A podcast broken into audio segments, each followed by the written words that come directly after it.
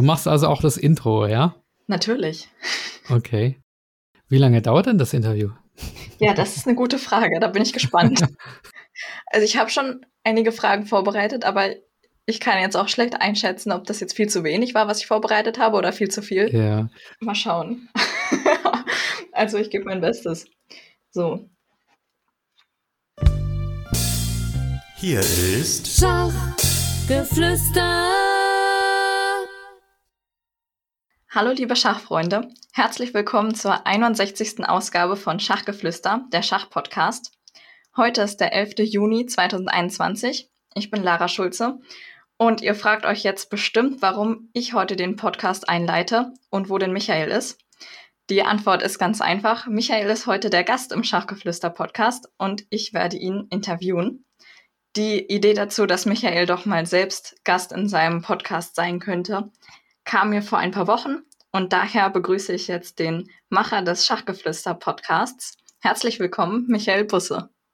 Ja, vielen Dank, Lara. Und du hast das Intro schon so professionell gemacht, dass ich mir schon fast überlege, dich zu fragen, ob du mich auch mal vertreten kannst während der Sommerpause, die Schachgeflüster jetzt machen wird.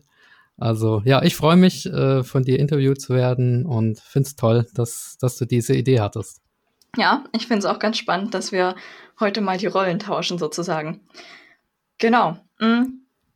Ich starte jetzt einfach mal chronologisch ganz vorne sozusagen bei deinem Podcast. Deine erste Folge ist ja am 24. Oktober 2019 erschienen. Und in der hast du berichtet, dass du ein Schachenthusiast bist und die Idee für den Podcast auf der Autofahrt zur Arbeit hattest. Und ja, was motiviert dich jetzt, nachdem bereits äh, 60 Folgen deines Podcasts erschienen sind?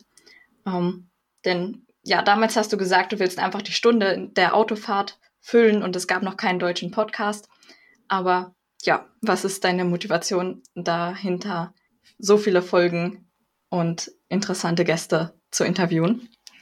Ja, also das Datum ist tatsächlich, liegt schon ein paar Tage äh, vor dem 24.10.19. Da wurde nämlich der YouTube-Kanal ins Leben gerufen, aber die erste äh, Folge erschien, glaube ich, schon Anfang Oktober oder Ende September, ich weiß es nicht mehr genau, als Podcast-Folge.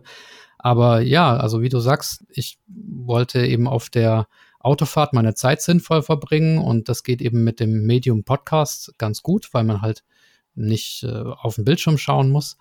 Und dann hat es klein angefangen. Ich dachte am Anfang, ja, das hört sowieso keiner und ähm, habe dann so zur Probe mal meine Vereinskollegen interviewt. Und irgendwann bin ich dann aus mir rausgegangen und habe hab gedacht, jetzt probierst du mal so in Anführungszeichen bekanntere äh, Gäste aus der, aus der Schachszene zu interviewen. Und das hat dann irgendwie geklappt. Und dann äh, habe ich es einfach nochmal gemacht und nochmal gemacht. Und jetzt ist es halt so, dass man das Gefühl hat, ja, das wird gesehen, die Leute, beziehungsweise gehört, die Leute ähm, mögen es, die haben Freude daran und man kann auch dem Schach ähm, als, als Spiel oder Sport äh, was Gutes tun und seinen kleinen Teil dazu beitragen, das, das Schach zu fördern und ja, wenn die, wenn die gute Resonanz nicht wäre, dann, dann würde ich es wahrscheinlich auch gar nicht machen. Aber ähm, es sind einfach viele Leute, die mir immer wieder schreiben, dass sie sich dran freuen und äh, das motiviert einen, einen weiterzumachen. Ja, es ist ja auch wirklich spannend. Du hattest ja schon sehr viele ähm, unterschiedliche Gäste, also aus unterschiedlichen Schachbereichen, die in ihrem Bereich der Schachwelt ja auch schon ziemlich berühmt sind. Mhm. Auch ganz interessant fand ich da äh, in deiner ähm, ja, ersten Folge den Weg zu dem Namen Schachgeflüster. Du hattest ja erst einen anderen Namen, Familienschach. Und ja. ja, wie bist du letztendlich auf Schachgeflüster gekommen? Und bist du noch zufrieden mit dem Namen? Ja, ich bin absolut zufrieden. Ähm, es hat jetzt ein bisschen auch teilweise in die Irre geführt. Ich habe jetzt in der letzten Folge mit Peter Heine Nielsen so einen neuen äh, Jingle auch äh, drin, den ein Arbeitskollege von mir gemacht hatte. Und das ist schon die zweite Version die erste Version, die, die war sehr, ich sag mal, geflüstert. Also da hat, hat äh, die, äh, die, die, die Sängerin äh, dieser Band hat das wirklich so reingeflüstert. Und äh, das war mir dann zu, zu flüsterig. Also da war der Name dann offenbar doch äh, nicht so ganz passend. Aber generell bin ich sehr, sehr zufrieden mit dem Namen. Ich habe wirklich viel überlegt. Äh, das habe ich ja auch in der, in der Folge gesagt. Und ja, letztlich kam ich dann am, am Wickeltisch von meinem Sohn, kam ich dann irgendwie drauf auf Schachgeflüster danach ist mir auch noch Schachge Schachgezwitscher eingefallen. Das hätte ich auch noch ganz gut gefunden, ähm, weil es so ein bisschen an Twitter auch erinnert. Aber ich bin sehr zufrieden und das ist ja schon so eine kleine Eigenmarke geworden, glaube ich. Und äh, wobei auch im Nachhinein habe ich ja erfahren, dass der Begriff Schachgeflüster auch schon an zwei anderen Stellen verwendet wird. Das wusste ich damals aber nicht. Äh, nämlich es gibt ein Buch äh, von dem Schachjournalisten Dagobert Kohlmeier, der Schachgedichte veröffentlicht hat. Und das Buch heißt auch Schachgeflüster. Das wusste ich in dem Moment aber nicht, denn sonst äh, hätte ich den Namen auch gar nicht genommen. Aber der Dagobert Kohlmeier hat sich nie bei mir beschwert und er steht auch auf der Liste der, der Leute, die ich äh, auf jeden Fall interviewen möchte. Und dann gibt's im Schachfeld.de gibt's auch noch so ein kleines Unterforum mit dem Namen Schachgeflüster. Also ich bin nicht der Erste, der den Namen erfunden hat, ähm, aber trotzdem ist er unabhängig von diesen beiden anderen Schachgeflüstern sozusagen entstanden. Und ja, passt jetzt auch einfach zu mir, glaube ich. Und äh, ich identifiziere mich auch mit dem Namen inzwischen. Ja, das ist doch gut. Ich denke, mittlerweile bei, beim Begriff Schachgeflüster denkt auch jeder Schachspieler an, an deinen Podcast. Und ich denke, die meisten Schachspieler haben ja auch schon mal irgendwie in eine Folge ähm, reingehört oder hören jede Folge. Mhm. Wie viel Zeit vergeht denn von der Idee an einen neuen Gast, also wen du noch interviewen möchtest, und der letztendlichen Veröffentlichung des Podcasts? Und wie viele Stunden stecken dann so in einer Folge? Ja, das ist eine gute Frage, wie viel Zeit vergeht. Also es fängt ja an mit, mit, äh, mit der Anfrage bei dem Gast und der eine antwortet sofort am nächsten Tag oder am gleichen Tag und äh, von dem anderen höre ich dann erst zwei Wochen was. Also sagen wir mal von der Zusage des, des Gastes äh, bis zur Veröffentlichung ungefähr zwei Wochen. Denn äh, wenn der Gast zugesagt hat, dann muss ich mich noch ein bisschen vorbereiten. Und ich sage auch immer, wenn die Gäste sagen, ja, wie wäre es morgen, dann sage ich im Moment, ich muss erst mal ein bisschen was recherchieren und Fragen zusammenstellen. Ähm, schaue ich in Zeitschriften oder auf YouTube-Videos oder was auch immer, wo ich was finde und mache mir so ein, so ein kleines Skript. Und das sind ungefähr zwei Wochen. Und dann brauche ich noch mal so drei, vier Tage zur Nachbereitung weil ähm, man muss eben die, die Tonspuren noch bearbeiten. Da ist man so ein kleiner Tontechniker auch. Und ähm, ja, so zwei bis drei Wochen würde ich sagen, ent, äh, braucht das Ganze. Und was war der zweite Teil deiner Frage? Den habe ich jetzt vergessen. wie viele Stunden in einer Folge dann drinstecken? Wie viele Stunden Arbeit? Ach so, ja. Also, ja, Vorbereitungen sind schon so also ich mache das wahrscheinlich ordentlicher, als ich müsste oder ähm, ausführlicher, als ich müsste.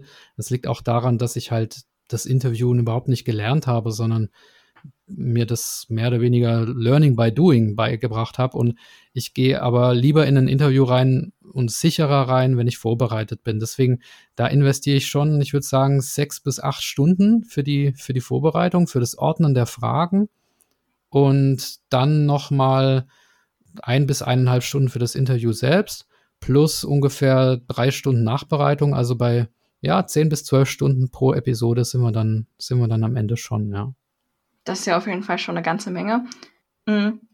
Die meisten deiner Gäste kommen natürlich aus Deutschland, weil der Podcast ja auch auf Deutsch ist. Aber es sind ja auch schon ein paar Gäste aus anderen Ländern da gewesen.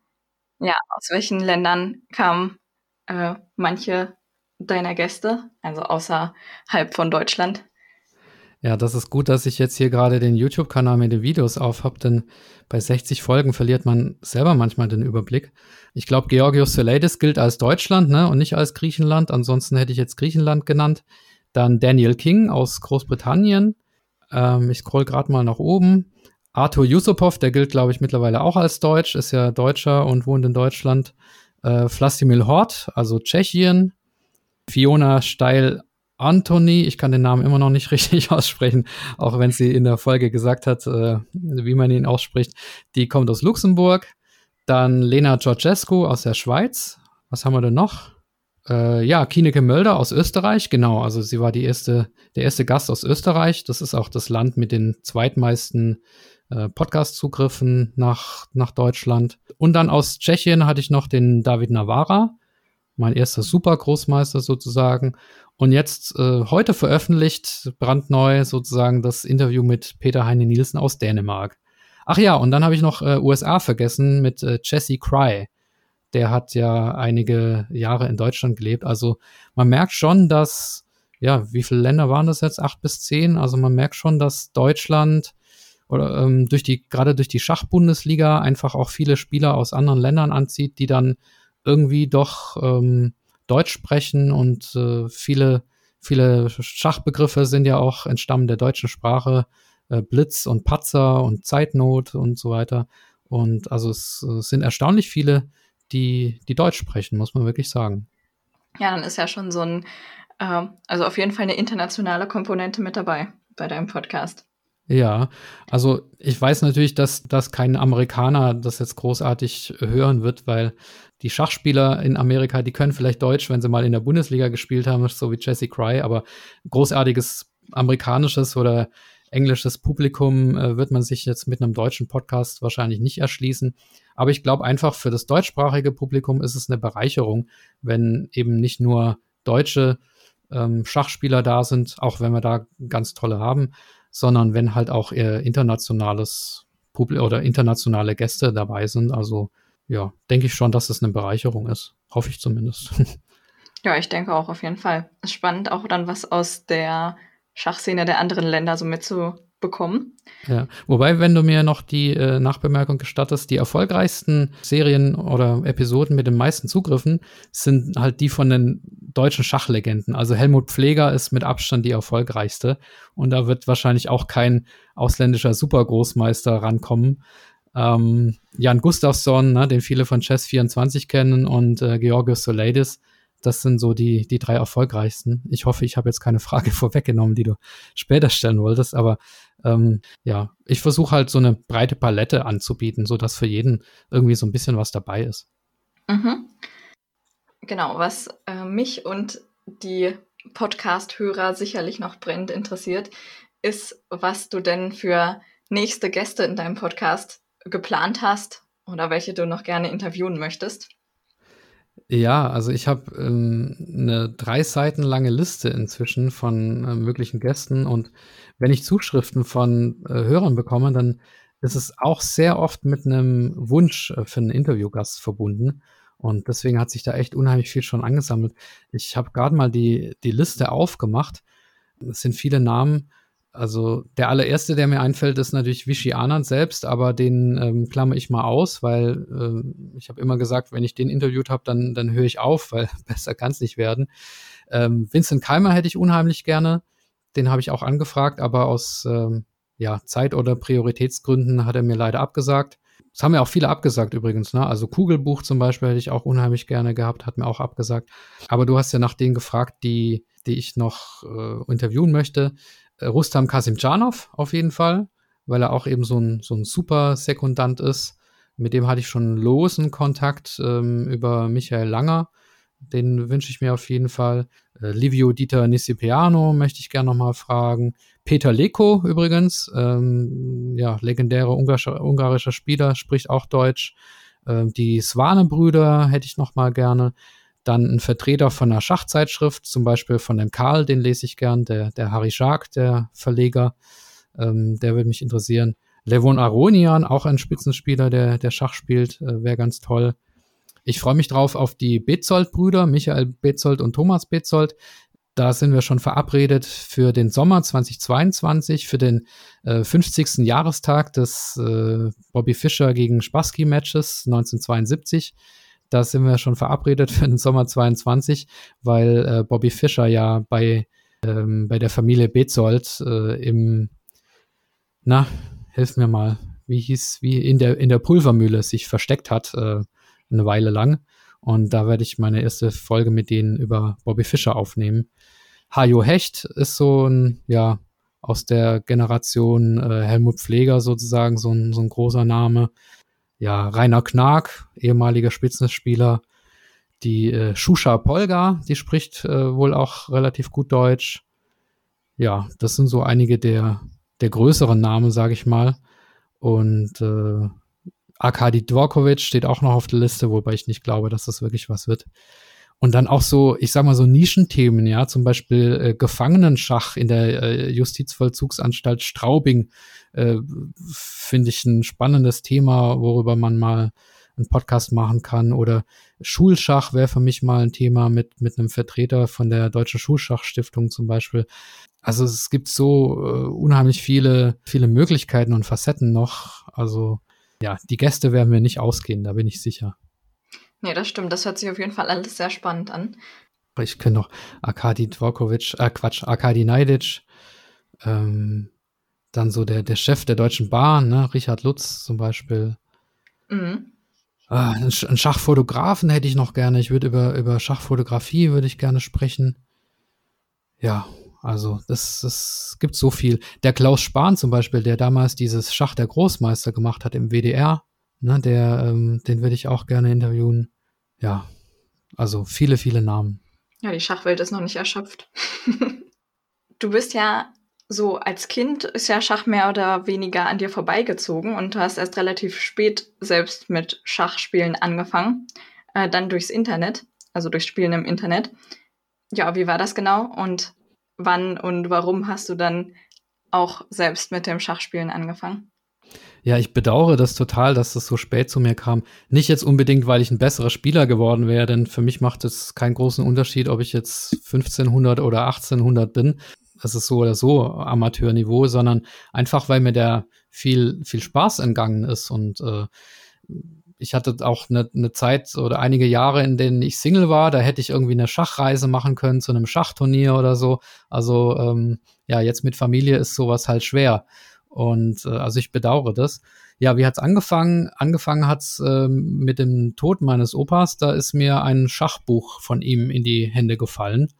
Und da habe ich so ein bisschen drin rumgeblättert und ja, habe mich dann ein bisschen dafür interessiert. Dann hatte ich einen Freund von mir, der auch schachaffin war und wir haben uns dann öfters in Cafés getroffen, haben also klassisch äh, ja, irgendwo hingesetzt, eine, ein Bottich heiße Schokolade bestellt und äh, eine Partie Schach gespielt im Café.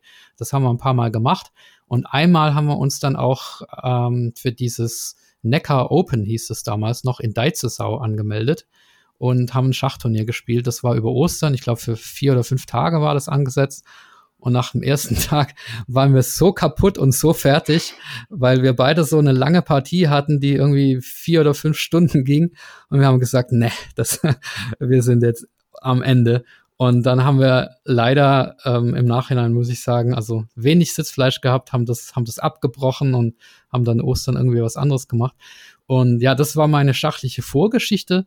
Und dann ging's, ich glaube, es war 2013, ich weiß es gar nicht mehr so genau, ging's los mit der WM Carlsen gegen Arnold, muss es gewesen sein. Und da habe ich auf spiegel.de, ich habe abends immer spiegel.de geguckt, und da habe ich auf spiegel.de gesehen, es gibt einen Schachticker. Und im Nachhinein habe ich gehört, dass den der Georges Soleidis damals ähm, ja, verfasst hat. Und da hat es mich dann wieder angefixt und, und hat, hat mich für Schach interessiert. Habe dann auf der Schacharena die ersten äh, Partien gespielt oder die ersten Hunderte von Partien. Deswegen hat es mich auch so gefreut, dass ich die Macher von der Schacharena auch zum Interview hatte. Ja, und dann bin ich halt immer, immer stärker eingestiegen, und durch den Podcast, ne, da hat sich dann so eine richtige Welt eröffnet, dass man eben auch ja die die die handelnden Personen im, im Schach kennenlernt und gespielt, ja spielen tue ich auch, aber jetzt nicht so übermäßig viel, muss ich sagen. Also es ist nicht so, dass ich da ähm, jetzt die ganze Zeit auf auf chess.com oder Leadchess oder so unterwegs bin. Ja, eigentlich weniger. Ich mag's ich mag's lieber vor Ort zu spielen in unserem Verein. Und dein Verein ist der Verein Hünstetten. Genau, Oder, also hier. Ja. Ja, ich wollte dich nicht unterbrechen. nee, nee, alles gut. Ja, also unser Verein hieß lange Jahre Schachfreunde Gössroth-Kesselbach. Das sind zwei Ortsteile, die zur Gemeinde Hünstetten gehören. Und wir haben uns dann über, irgendwann überlegt, ähm, was können wir machen, um mehr Mitglieder, äh, um für mehr Mitglieder attraktiv zu werden und äh, haben gesagt, wir wollen uns umbenennen, um eben dadurch zu zeigen, dass ähm, wir ja Leute aus, aus ganz Hünstetten und nicht nur aus diesen zwei Ortsteilen, das sind zehn insgesamt, ähm, dass wir Leute aus ganz Hünstetten ansprechen. Ja, hat nicht so richtig geklappt mit der Mitgliederwerbung, einmal wegen der Pandemie und äh, zum anderen, ja, also wir, wir kämpfen ums Überleben, das muss man ganz klar sagen, wie wahrscheinlich viele andere Vereine, kleine Schachvereine aus dem Dorf momentan auch. Und äh, ja, ich hoffe, dass wir, dass wir die Phase überstehen und dass wir auch ähm, ja wieder neue Mitglieder gewinnen und äh, der Verein zu neuem Leben kommt. Aber es ist ein kleiner Dorfverein, aber ich mag das auch, dass man eben jeden kennt und ähm, vertraut miteinander ist und ähm, das wäre mir lieber als ein Verein jetzt mit mit 100 Leuten, wo man irgendwie zwei Jahre braucht, bis man alle kennt. Wo liegt denn Hünstetten? Hünstetten liegt im Taunus, nordwestlich lass mich mal überlegen, ob das stimmt, nie ohne Seife waschen, ja, nordwestlich von Frankfurt, also so eine, so eine halbe Stunde nordwestlich von Frankfurt. Wer Bad Soden kennt von Hans-Walter Schmidt, ne, Vichy Anand war ja, war ja dort öfters und hat Trainingslager gemacht, ist etwa eine halbe Stunde von, von Bad Soden weg. Oder ja, eine halbe Stunde von Frankfurt für diejenigen, die, die Bad Soden nicht kennen. Ah, okay. Dann kann man das ja so ungefähr verorten. Denn Hühnstetten ja. hatte ich vorher noch nicht gehört. Ja, also es ist in der Schachwelt tatsächlich so ein bisschen äh, bekannt, weil auch Jörg Hickel in Hünstetten wohnt. Und äh, der war ja vielfacher deutscher Nationalspieler, starker Großmeister und bietet jetzt Schachreisen an, wenn nicht gerade Corona-Pandemie ist. Und mit dem hatte ich tatsächlich auch Kontakt. Ich wollte ihn auch interviewen. Er hat jetzt leider noch nicht zugesagt. Aber ähm, der wohnt auch in einem dieser zehn Ortsteile von, von Hünstetten. Deswegen kennen einige ähm, Eingeweihte sozusagen, kennen, kennen den Ort, aber ansonsten ist er ja relativ kleiner Ort auf der Landkarte. Okay. Und ja, in deinem Podcast sagst du immer am Anfang, dass Schach dein Lieblingshobby ist. Kann ich persönlich natürlich sehr gut verstehen. aber warum ist genau Schach dein Lieblingshobby? Also was findest du faszinierend am Schachspiel? Oh, das ist jetzt eine schwere Frage. Ähm, was finde ich das Faszinierende? Dass es nicht nur die eine Lösung gibt, sondern mehrere, finde ich gut. Ich finde gut, dass man da total abschalten kann, dass man ähm, alles um sich vergisst, also dass man sich richtig rein vertiefen kann in, in so ein Spiel. Und äh, meine Frau sagt immer, das ist doch total anstrengend. Und ich sage, nee, das entspannt mich. Also wenn es jetzt nicht gerade irgendwie eine hektische Blitzpartie ist, das, das entspannt mich nicht. Aber ähm, da zu sitzen, gemütlich in so einem Vereinslokal oder im Café und eine Partie Schach zu spielen, das entspannt mich wirklich. Ähm, einfach durch dieses Nachdenken, weil, weil alles andere zweitrangig wird dann in dem Moment. Also durch dieses Abschalten können, das finde ich toll. Und dass es halt auch so, ja, so, so vielfältig ist und nicht, nicht so digital, sondern ja, die, die, die Tiefe sozusagen. Ja, ich weiß nicht, ob das jetzt erschöpfend war. Wahrscheinlich fallen einem noch viele andere Sachen ein. Aber das, äh, das sind so die ersten Dinge, die mir einfallen. Mhm. Was, was ist es denn bei dir? ja, ähnlich ist es einfach ähm, faszinierend, was so ein Spiel hergeben kann. Ne? Von daher, ja, kann ich, kann ich gut nachvollziehen, dass man da schnell in den Flow reinkommt. Ähm, ja, ich gehe mal davon aus, dass ähm, Kinder, Beruf, selbst Schachspielen, Training nehmen und der Podcast dich zeitlich ziemlich ausfüllen. Aber wenn da noch irgendwo eine Minute Freizeit bleibt, was machst du in dieser Minute gerne? Ja, also erstmal zu deinem äh, Eingangssatz, das stimmt natürlich. Und ich habe auch manchmal ein schlechtes Gewissen, dass wenn meine Frau irgendwie jetzt die Betten macht oder die Spülmaschine ausräumt und ich am Podcast sitze. Ja, aber irgendwie komme ich, komme ich damit durch. Wenn ich dann noch Freizeit habe, dann ja, bin ich gerne im Garten.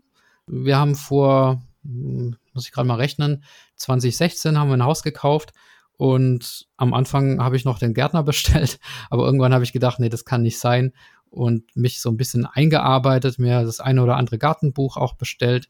Und ähnlich wie beim Schach, das ist eine Riesenwelt einfach, ne? Das äh, mit so viel Spezialwissen und man lernt jeden Tag dazu.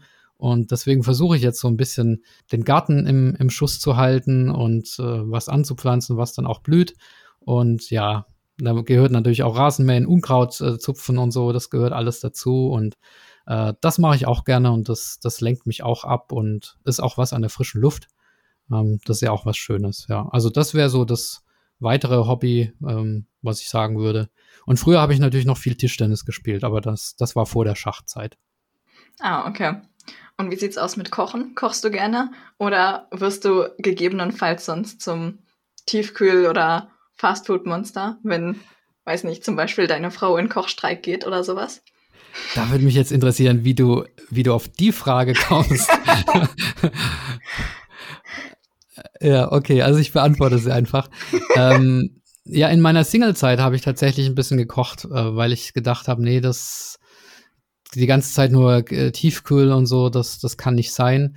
Aber jetzt haben wir, muss ich zugeben, schon eher die klassische ähm, Arbeitsteilung. Also meine Frau arbeitet auch Teilzeit, aber sie macht schon mehr im, im Haushalt und, und auch Kochen. Garten mache ich. Aber Kochen ist schon mehr ihre Spezialität und ihre Aufgabe. Also ich habe es ab und zu versucht, aber bin da nicht so richtig erfolgreich und habe da eher zwei linke Hände, was, was das Kochen angeht, glaube ich. Ja. Aber ich weiß ein gutes Essen äh, durchaus auch zu schätzen. Also. Und was ist dein Lieblingsgericht? Ähm, mein Lieblingsgericht. Also ich bin ja, ich komme ja aus dem Schwäbischen und ja, mein Lieblingsgericht sind Spätzle auf jeden Fall. Also zum Beispiel mit äh, Schweinelende, das passt sehr gut, Schweinelende mit Spätzle. Oder ich habe so Kindheitserinnerungen, dass ich mit meinen Eltern ähm, ins äh, Restaurant gegangen bin und äh, da gab es für mich dann Spätzle mit Soße, also braune Soße. Und das war für mich das Leckerste der Welt. Und ja, also, oder Kässpätzle, das ist auch eine äh, ne, ne sehr schöne Sache. Da habe ich auch Erinnerungen von, äh, von meiner Uni-Zeit, dass wir manchmal uns äh, getroffen haben zum selber Kässpätzle kochen, also richtig handgeschabt. Und ja, das alles, alles rund um Spätzle, würde ich sagen. Okay, also Spätzle sind gut. Ja, auf jeden Fall. Ja, das kennt ihr da oben gar nicht, ne? nicht so wirklich, also gibt es ja nicht so unbedingt, ja. Ja, ich lade dich irgendwann mal auf, auf handgeschabte Spätzle ein. Da wirst du sehen, dass es, dass es ein völlig anderes Gericht als die Spätzle aus dem, aus dem Supermarkt zum Aufkochen. Oh ja, ja, da komme ich dann drauf zurück. Ja, hört sich gut an. Mhm. Welche drei Gegenstände würdest du denn auf eine einsame Insel mitnehmen? Ah. Personen sind natürlich ausgeschlossen. Irgendwo habe ich mal gesehen, äh, gehört Exekutive, Legislative und Judikative. Ähm, oh Gott, was will ich da mitnehmen? Irgendwas, womit ich wieder zurückkomme, natürlich, ne? Weil, aber ähm, ja, definitiv, definitiv ein Schachset, klar. Und dann entweder einen zweiten, entweder ein Gegner oder ein Mitspieler, vielmehr, mit dem man dann spielen kann, oder ein Schachbuch, um die Langeweile zu vertreiben. Ja, und dann wahrscheinlich irgendwie was Praktisches, um das Überleben zu gewährleisten, wie so ein Taschenmesser oder sowas. Ja. Aber viel mehr als ein, als ein Schachspiel ähm, bräuchte man wahrscheinlich nicht. Keine Ahnung, ein, ein gutes Buch. Also, ja. die Antwort ist gut. Erstmal, erstmal Schach spielen und dann ums Überleben kümmern. Ja, stimmt, ist vielleicht die falsche Priorität, aber äh, in der Reihenfolge ist es mir gerade eingefallen, ja. Ja, man muss Prioritäten setzen. Definitiv. Und welches ist dein äh, Lieblingsreiseziel, wo du schon warst und wo du noch gerne mal hin möchtest? Mein Lieblingsreiseziel ist Schottland. Ich mag Schottland einfach total gerne als Land. Ich war bisher leider erst einmal da, aber da habe ich mich total verliebt. Ich war dreimal in Irland und habe immer gedacht, Irland wäre mein Lieblingsland. Und dann war ich in Schottland und dann bin ich umgeschwenkt. Ich mag Grün. Grün ist meine Lieblingsfarbe und ähm, Grün sind in Irland und in Schottland einfach ja, Irland heißt es ja, ist das Land der 40 Grüns und in, in, Schottland ist es ähnlich. Und ja, diese, diese, diese vielen Seen, die dann da sind, das gibt, ist einfach eine unheimlich schöne La Natur. Und äh, die Menschen sind in Schottland ein bisschen relaxter, habe ich das Gefühl. Ähm, ich bin selber nicht so relaxed, ich bin auch ein nervöser Typ, aber das, das, äh, das gefällt mir als Gegengewicht in Schottland und wunderschöne Strände. Zwar nicht so schön warm, dass man baden kann, aber wirklich also äh, traumhaft. Und äh, ist mein, mein absolutes Lieblingsland, Schottland. Und ich äh, nächstes Jahr plane ich auch tatsächlich wieder hinzufliegen. Da werden wir einen äh, Vater-Sohn-Urlaub werden wir da machen. Und die, die Mädels, die äh, schicken wir nach Griechenland. Da waren wir schon in, in einem Familienurlaub und da wollen die beiden Mädels wieder hin, also meine Frau und die, und die Große. Und wir zwei Jungs, die wir werden dann getrennten Urlaub machen nach Schottland. Das haben wir uns schon vorgenommen. Okay, ja, das hört sich doch gut an. Genau, du hast jetzt schon äh, deine Tochter und deinen Sohn angesprochen. Wie alt sind die denn und haben die schon mal auch ins Schachspielen hineingeschnuppert? Also die große ist fünf und sie interessiert sich schon für Schach. Und vor einem halben Jahr war es tatsächlich auch so, dass sie ähm, ja mit mir spielen wollte und äh, wissen wollte, wie sind die Figuren aufgebaut. Und da war ich schon total euphorisch und wollte ihr was beibringen. Aber vielleicht habe ich es auch übertrieben. Ich weiß es nicht. Oder es ist einfach so zurückgegangen, zurückgegangen. Also mittlerweile hat ihre Begeisterung ein bisschen nachgelassen. Ja, aber ich habe jetzt zum Beispiel diesen neuen Schachgeflüster-Jingle, also den singt sie die ganze Zeit. Also sie kriegt es schon mit irgendwie, dass ich da so einen Podcast habe. Aber ja, leider, also sie ist noch nicht so richtig äh, am, beim Schach dabei. Aber gut, man kann es auch nicht erzwingen. Ne? Also wenn sie es nicht möchte, dann, dann ist es halt so. Ja, und der, der Kleine, der ist einfach noch, ja, der ist zwei. Also das kann man noch nicht erwarten, dass er da großmeisterliche Züge spielt. Okay. Ja, das äh, kommt ja, dann wachsen sie vielleicht noch in die Schachwelt hinein. Ja. ja. Oder mal schauen. Vielleicht sehr genau. Und wenn nicht, dann ist es auch nicht schlimm. Ja. Ähm, genau, von Beruf bist du ja Jurist. Und meinst du, es gibt Gemeinsamkeiten beim Lösen eines juristischen Falls oder juristischen Problems und einer Schachpartie? Also zum Beispiel irgendwelche Gemeinsamkeiten in in Denkstrukturen oder ist das komplett unterschiedlich, so eine Schachpartie und äh, alles, was mit äh, Jura zu tun hat? Also es muss eigentlich so sein, denn im Laufe dieses Podcasts äh, oder die, dieser Podcast-Episoden äh, sind mir mehr und mehr Juristen begegnet, die Schach spielen und umgekehrt. Ähm, ich hatte bei Louis Engel zum Beispiel, der studiert jetzt auch Jura, hatte ich eine Auflistung mal gemacht von allen Juristen äh, ich habe die gar nicht vorgelesen, aber ich gucke die jetzt gerade mal parallel in dem Skript, ob ich die finde. Das sind wirklich unheimlich viele und irgendwie muss es da eine Parallele geben. Andererseits gibt's aber auch viele Ärzte, die Schach spielen und äh, Ärzte-Schachturnier machen. Also ich weiß nicht. Ja, was ich glaube, äh, was ich, was glaube ich gleich ist, ist dieses, ähm, diese, diese, sind diese Baumstrukturen. Ne? Also wenn man sich das jetzt so vorstellt, der, der Zug äh, erstens mit Weiß, irgendwas E4 und dann gibt's halt ähm, mit, mit, äh, mit Schwarz gibt's so schon verschiedene Möglichkeiten. Und dann kann man in eine Möglichkeit weiter abtauchen mit dem dritten Zug, vierten Zug, fünften Zug. Und wenn man dann merkt, der fünfte Zug war nichts, ähm, dann geht man wieder zurück in den vierten. Und wenn man den dann wieder irgendwie entkräftet, dann geht man wieder zurück in den dritten. Und von dem aus kann man dann wieder in den vierten und fünften gehen. Also beim Variantenberechnen vielleicht äh, ist eher das bessere Beispiel als, als bei Eröffnungen. Ähm, und so ist es bei Jura auch. Also man, man geht irgendwie tief rein in, in eine Variante, in eine Prüfung, kommt dann zum Ergebnis, nein, dieser Anspruch ist nicht gegeben. Und dann geht man wieder zwei oder drei Denkebenen weiter nach oben und äh, fängt dann wieder auf einer oberen Ebene an zu denken und geht dann wieder verästelt rein. Und ich hoffe, ich habe das jetzt einigermaßen verständlich beschrieben, aber ich glaube, das ist tatsächlich so eine Gemeinsamkeit, dieses äh, Denken in, in Denken in Verästelungen und, und immer wieder ähm, tiefer reingehen in eine Denkebene und dann wieder, wieder äh, etwas entkräften und dann wieder nach oben gehen auf der, auf der gedanklichen Ebene. Das, das, das sehe ich ne, auf jeden Fall eine Parallele. Ah, das ist, das ist interessant, ja. Das könnte auf jeden Fall ganz gut zusammenpassen. Gut, dann switchen wir jetzt äh, nochmal ein bisschen im Thema. Und zwar zu der Schachgeflüster Facebook-Gruppe. Mhm. Die betreibst du ja auch sehr aktiv und man erfährt dort eine Menge News und ab und zu mal eine Taktikaufgabe oder ähm, Fragen, schachliche Fragen anderer Mitglieder und äh, vieles mehr. Und die Gruppe hat ja auch mittlerweile über 2000 äh, Mitglieder, 2052 ja. sogar, als ich gerade geschaut habe. Genau, seit wann ähm, machst du diese Schachgeflüster Facebook-Gruppe und hast du noch ein Mitgliederziel? Also was ist dein nächstes Ziel, wie viele Mitglieder ähm, du erreichen möchtest? Also seit wann es die gibt, da bin ich ehrlich gesagt überfragt, das weiß ich gar nicht genau. Ich weiß nur, dass, dass die sich inhaltlich entwickelt hat. Am Anfang habe ich die ähm, ja nur gemacht, um den Podcast so ein bisschen zu vermarkten ne? und um am neue, an neue Hörer zu kommen. Und dann ist aber so gewesen, dass ich den einen oder anderen interessanten Artikel da noch gepostet habe oder noch ein Schachrätsel gepostet habe. Und mittlerweile sind, ist der Podcast, stellt vielleicht irgendwie fünf bis zehn Prozent des, des Inhalts dar und der Rest sind aktuelle Schachnews oder Schachrätsel. Von dir zum Beispiel, auch aus dem Training mit dir poste ich ab und zu eins und das hat sich dann, wie gesagt, von einer Marketingmaßnahme für den Podcast einfach verselbstständigt und ist jetzt quasi so ein zweites Standbein geworden. Also Standbein nicht in dem Sinne, dass ich damit Geld verdiene, sondern, sondern einfach ähm, ein zweites Tätigkeitsfeld und ähm, jetzt habe ich wieder deine Frage vergessen. Was, was war deine Frage? Mitgliederziel. Mitgliederziel, ah ja. Ähm, ja, ich habe mal gesagt, eigentlich ja, 2000 ist, ist, ist toll, ist wirklich, also ist super viel, ja.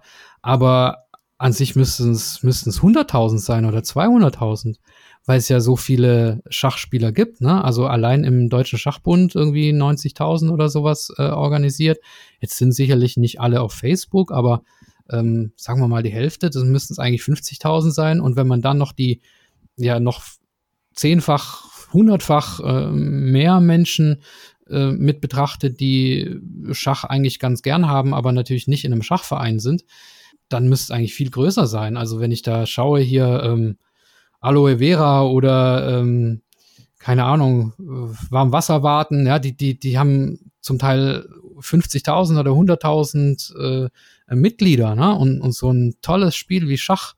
Ähm, gut, ich, das gibt noch andere Schachgruppen, aber äh, es gibt nur eine, die größer ist mit, mit knapp 5.000.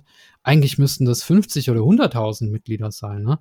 Ja, also gut, ich will mal bescheiden, bescheiden weiter angehen und nee, ich habe kein Ziel in dem Sinne, ob es jetzt 2000 oder 3000 sind, das, das ist eigentlich äh, zweitrangig. Wichtig ist mir, dass es, dass es Spaß macht und, und dass die Leute ähm, sich dran freuen, vielleicht sich auch ein bisschen mehr beteiligen. Ähm, an, den, an den Diskussionen wird sich gerne beteiligt. Äh, was mir noch so ein bisschen fehlt, sind Leute, die einfach selber mal was posten. Aber ich bin schon sehr zufrieden damit und äh, ja, das Wichtigste ist, ob, dass es Spaß macht. Ob jetzt 2000 oder 5000 ist, ist da eigentlich egal. Du machst ja auch in der Facebook-Gruppe immer ein Ratespiel, äh, wer denn der neue Gast deines Podcasts ist. Genau. Gab es auch schon mal einen Gast, auf den keiner gekommen ist? Ähm, nee, weil, weil ich ja dann, ich will ja dann, dass es erraten wird. Und ich gebe dann halt immer Tipps. Ne? Also wenn der erste Tipp zu nichts führt, dann äh, gebe ich halt noch einen Tipp und noch einen Tipp und äh, ja, ich habe, ich hab, musste auch schon dem äh, Sebastian Siebrecht einen kleinen, kleinen Maulkorb verpassen, denn der hat immer richtig geraten. Der ist, der scheint unheimlich vernetzt zu sein und äh, egal wie klein der Tipp war, den ich gegeben habe, er hat es immer erraten. Und irgendwann habe ich gesagt, Sebastian, halte dich bitte zurück, gib den anderen eine Chance. Ja, natürlich nur, nur nett gemeint. Äh, der Sebastian ist ein super Typ. Und wie gesagt, wenn's, wenn, wenn Leute nicht draufkommen oder die Beteiligung nicht so groß ist, weil äh, das die Frage nach unten gerutscht ist, weil andere Fragen weiter oben sind, dann, dann hole ich, das, hol ich das wieder hoch und, und gebe noch einen Tipp. Und es, es, heißt denn, es sei denn, du sagst mir, das ist das Gegenteil, aber ich würde es mal behaupten, jeder Gast ist bisher erraten worden, ne? weil 2000 Leute, man kennt sich dann doch irgendwie, ne? es ist ein geschlossener Kreis und äh, ja, es ist nie, nie so gewesen, dass ich jetzt einen total unbekannten und anonymen Typen äh, interviewt hätte, sondern die ja, Schachgemeinde ist ja doch eine geschlossene und bei 2000 ist immer einer dabei, der, der irgendwie miträt und, und äh, dann richtig rät. Also zum Beispiel der Markus Müller von Schachfeld.de, ähm, den ich fand, das war ein Geheimtipp, ja, aber da gab es auch viele Leute, die gesagt haben, ja, ja, klar, kenne ich und, und die den gleich erraten haben. Okay, ja, ist doch gut. Ähm, denn man darf ja dann auch immer eine, eine Frage stellen, ne? die dann im Interview mit vorkommt, wenn man errät. Genau, das ist der, ja, der, der kleine Mini-Preis sozusagen, den ich da auslobe für denjenigen, der den, den Gast richtig errät, dass er dem Gast eine Frage stellen darf. Ja, manchmal ist es auch so ein bisschen ironisch gemeint, ähm, weil ja die, die viele sich ja untereinander kennen und wenn sie sich was fragen wollen, dann können sie sich auch direkt was fragen. Aber ähm, ja, es gibt äh, immer wieder Leute, die dann gerne eine Frage einreichen und die ich dann auch, die ich dann auch vorlese.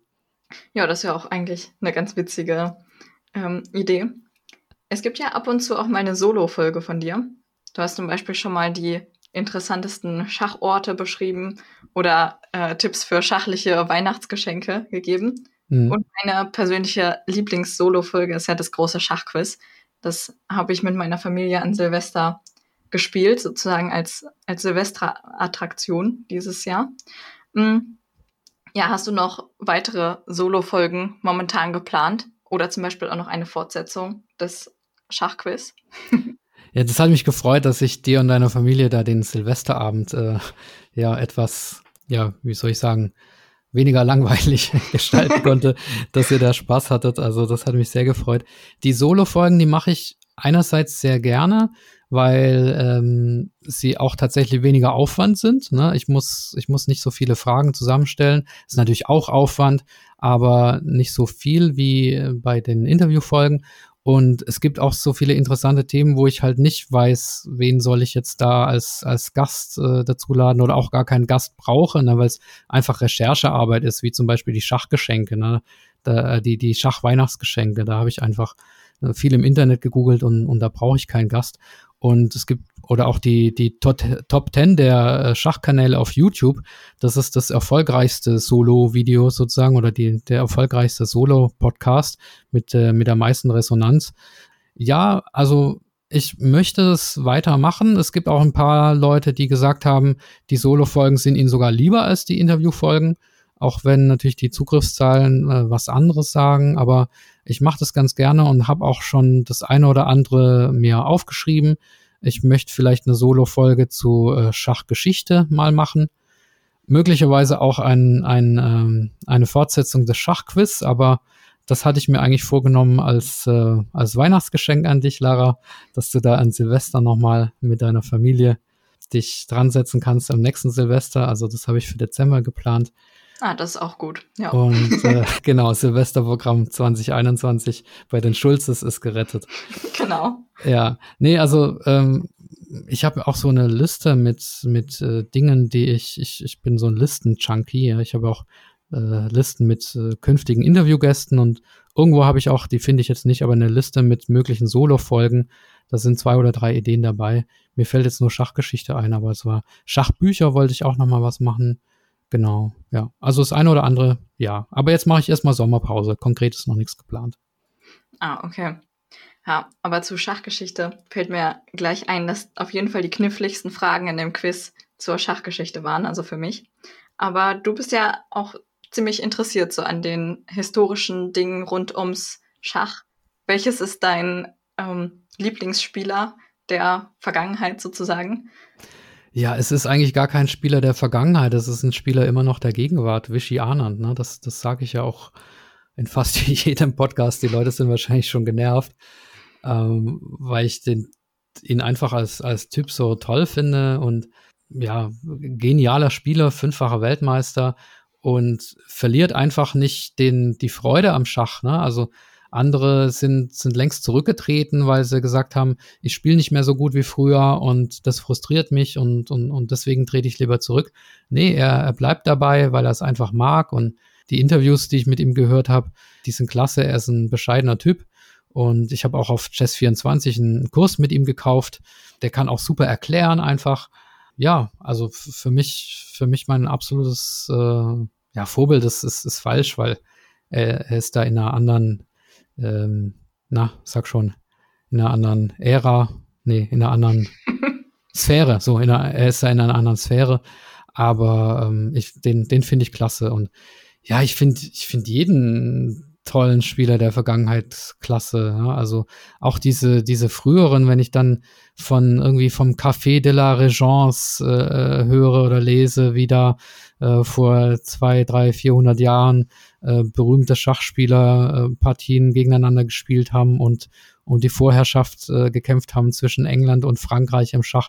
Sowas, sowas finde ich faszinierend. Also losgelöst jetzt von der einen Einzelperson, äh, die man da vielleicht sich herausgreifen könnte. Aber allgemein so Schachgeschichte, wie sich das entwickelt hat, das, äh, ja, das finde ich echt interessant.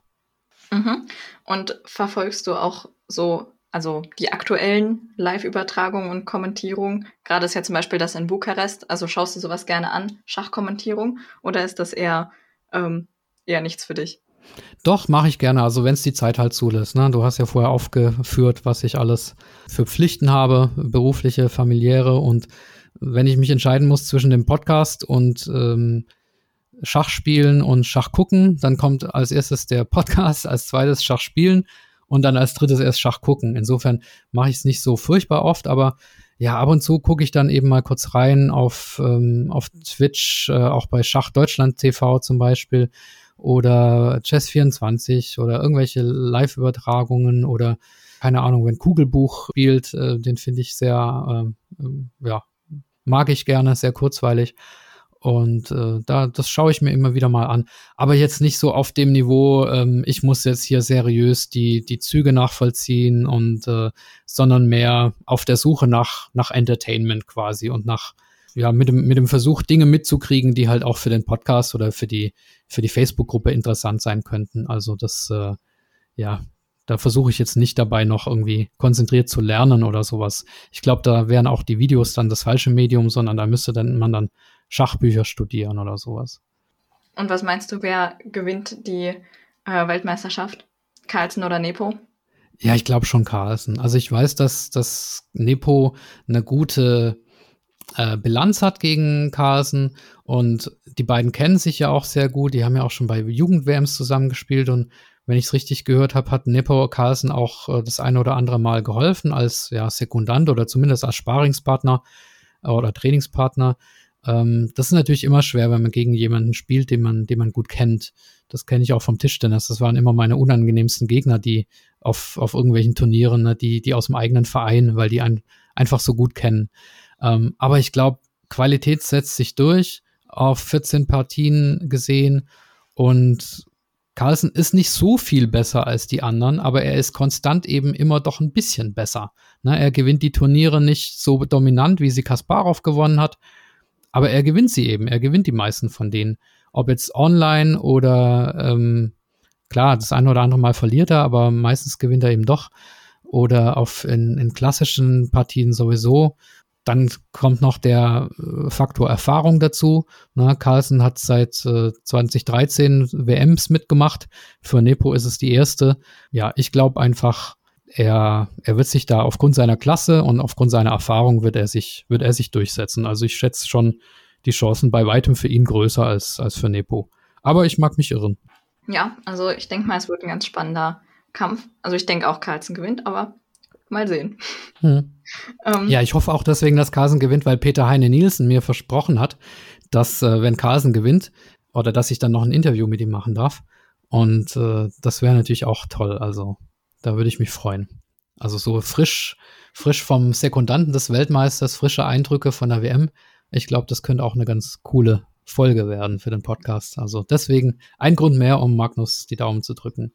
Ohne dass ich jetzt irgendwie was gegen Nepo habe. Woher auch. Okay, ja, aber dann ähm, hoffen wir noch mehr auf, auf Carlsen.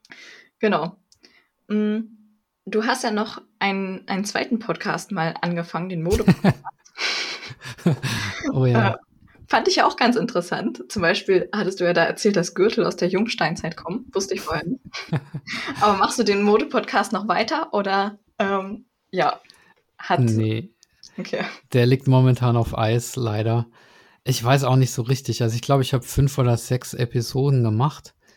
Und ja, ich bin mir nicht sicher, ob das, ob das eine Zukunft hat oder nicht. Ich weiß auch nicht, weil den Schachpodcast, den mache ich wirklich aus Leidenschaft. Ich habe auch mal versucht, den ein oder anderen Euro Geld damit zu verdienen, aber ähm, die, die Mühe, die man da äh, reinsteckt, um das Ganze zu koordinieren mit diesen, mit diesem Affiliate-Marketing und so weiter, das ist gar nicht die Mühe wert. Und in, insofern habe ich jetzt das Engagement, was, was das Geld verdienen mit dem Schachgeflüster-Podcast äh, angeht, auch reduziert. Und mit dem Mode-Podcast habe ich mir überlegt, wenn, wenn das so richtig skaliert, ja, dann könnte man da vielleicht auch so ein bisschen mit Geld verdienen. Aber andererseits, ich weiß es nicht. Also ob, ob ich habe da, glaube ich, nicht so die Leidenschaft wie beim Schach, auch wenn ich mich da schon auch für interessiere, aber äh, es ist es ist nicht so so ein Herzensprojekt und äh, ich habe ja auch noch einen Beruf, mit dem ich Geld verdiene und insofern ja war das die Überlegung, so ein zweites Standbein aufzubauen, aber ähm, ja, es, es war, es ist halbherzig und ich weiß noch nicht so richtig, ob ich das weitermache oder nicht. Aber wer von den Hörern sich interessiert, der Podcast heißt jetzt, ich weiß nicht, was ich anziehen soll und äh, könnt ihr gerne mal reinhören in die ersten Folgen und äh, sagen, was ihr davon haltet.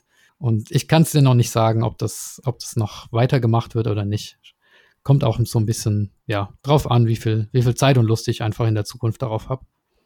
Okay, ja, also ich fand es auf jeden Fall ganz interessant. Aber dann kommen wir jetzt lieber wieder zurück zum Schach sozusagen. Ähm, ja, wir hatten ja, du hattest vorhin schon mal angesprochen, dass du ja, ja, seit du mich interviewt hast im September letzten Jahres, bei mir Training nimmst. Und deshalb sozusagen mein Schüler bist. Genau. Also gibt es jetzt einen klitzekleinen Test. Oh, oh, oh, oh, oh.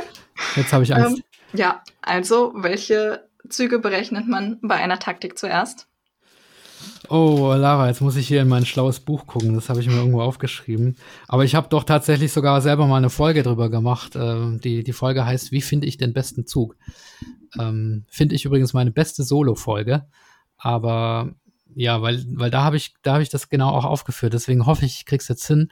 Also erst natürlich äh, Schachs. Da gibt's noch welche, die das dann unterteilen in äh, Schlagschachs, also Schach mit einer Figur schlagen und äh, Schach ohne eine Figur schlagen. Also Schachgebote sind das erste. Das zweite sind Schlagzüge. Und ich glaube, ja, dann habe ich, glaube ich, im Podcast gesagt, das dritte sind sonstige Züge, aber du hast mir dann noch beigebracht, dass, dass man dann noch Drohungen als, als drittes prüfen soll. Ne? Also so Züge, die irgendwie matt drohen oder Züge, die, äh, keine Ahnung, das, äh, die den Damengewinn äh, sozusagen drohen. Ja, und dann den Rest. War das, war das so richtig? mhm, ja, ganz genau. Also ja. äh, sehr gute. also die Frage ist schon mal richtig. Also äh, Test ähm, fast bestanden, aber ähm, eine Frage gibt es noch. Auf was muss man noch achten? Also so in Bezug auf die Figuren des Gegners? Ja, pass mal auf, wir haben, ich schreibe ja immer mit hier, was du mir erzählst, damit ich das. Das ist übrigens auch, habe ich auch vor, dass ich mal eine Folge mache mit äh, Laras Weisheiten. Und ähm, deswegen schreibe ich hier auch manchmal mit. Und letzte Woche habe ich mir mitgeschrieben, was, wenn ich nämlich nicht weiß, was, was ich ziehen soll, dann stellst du, das ist mir aufgefallen, du stellst mir immer wieder die gleichen Fragen. Und mit den Fragen finde ich dann manchmal doch den Zug.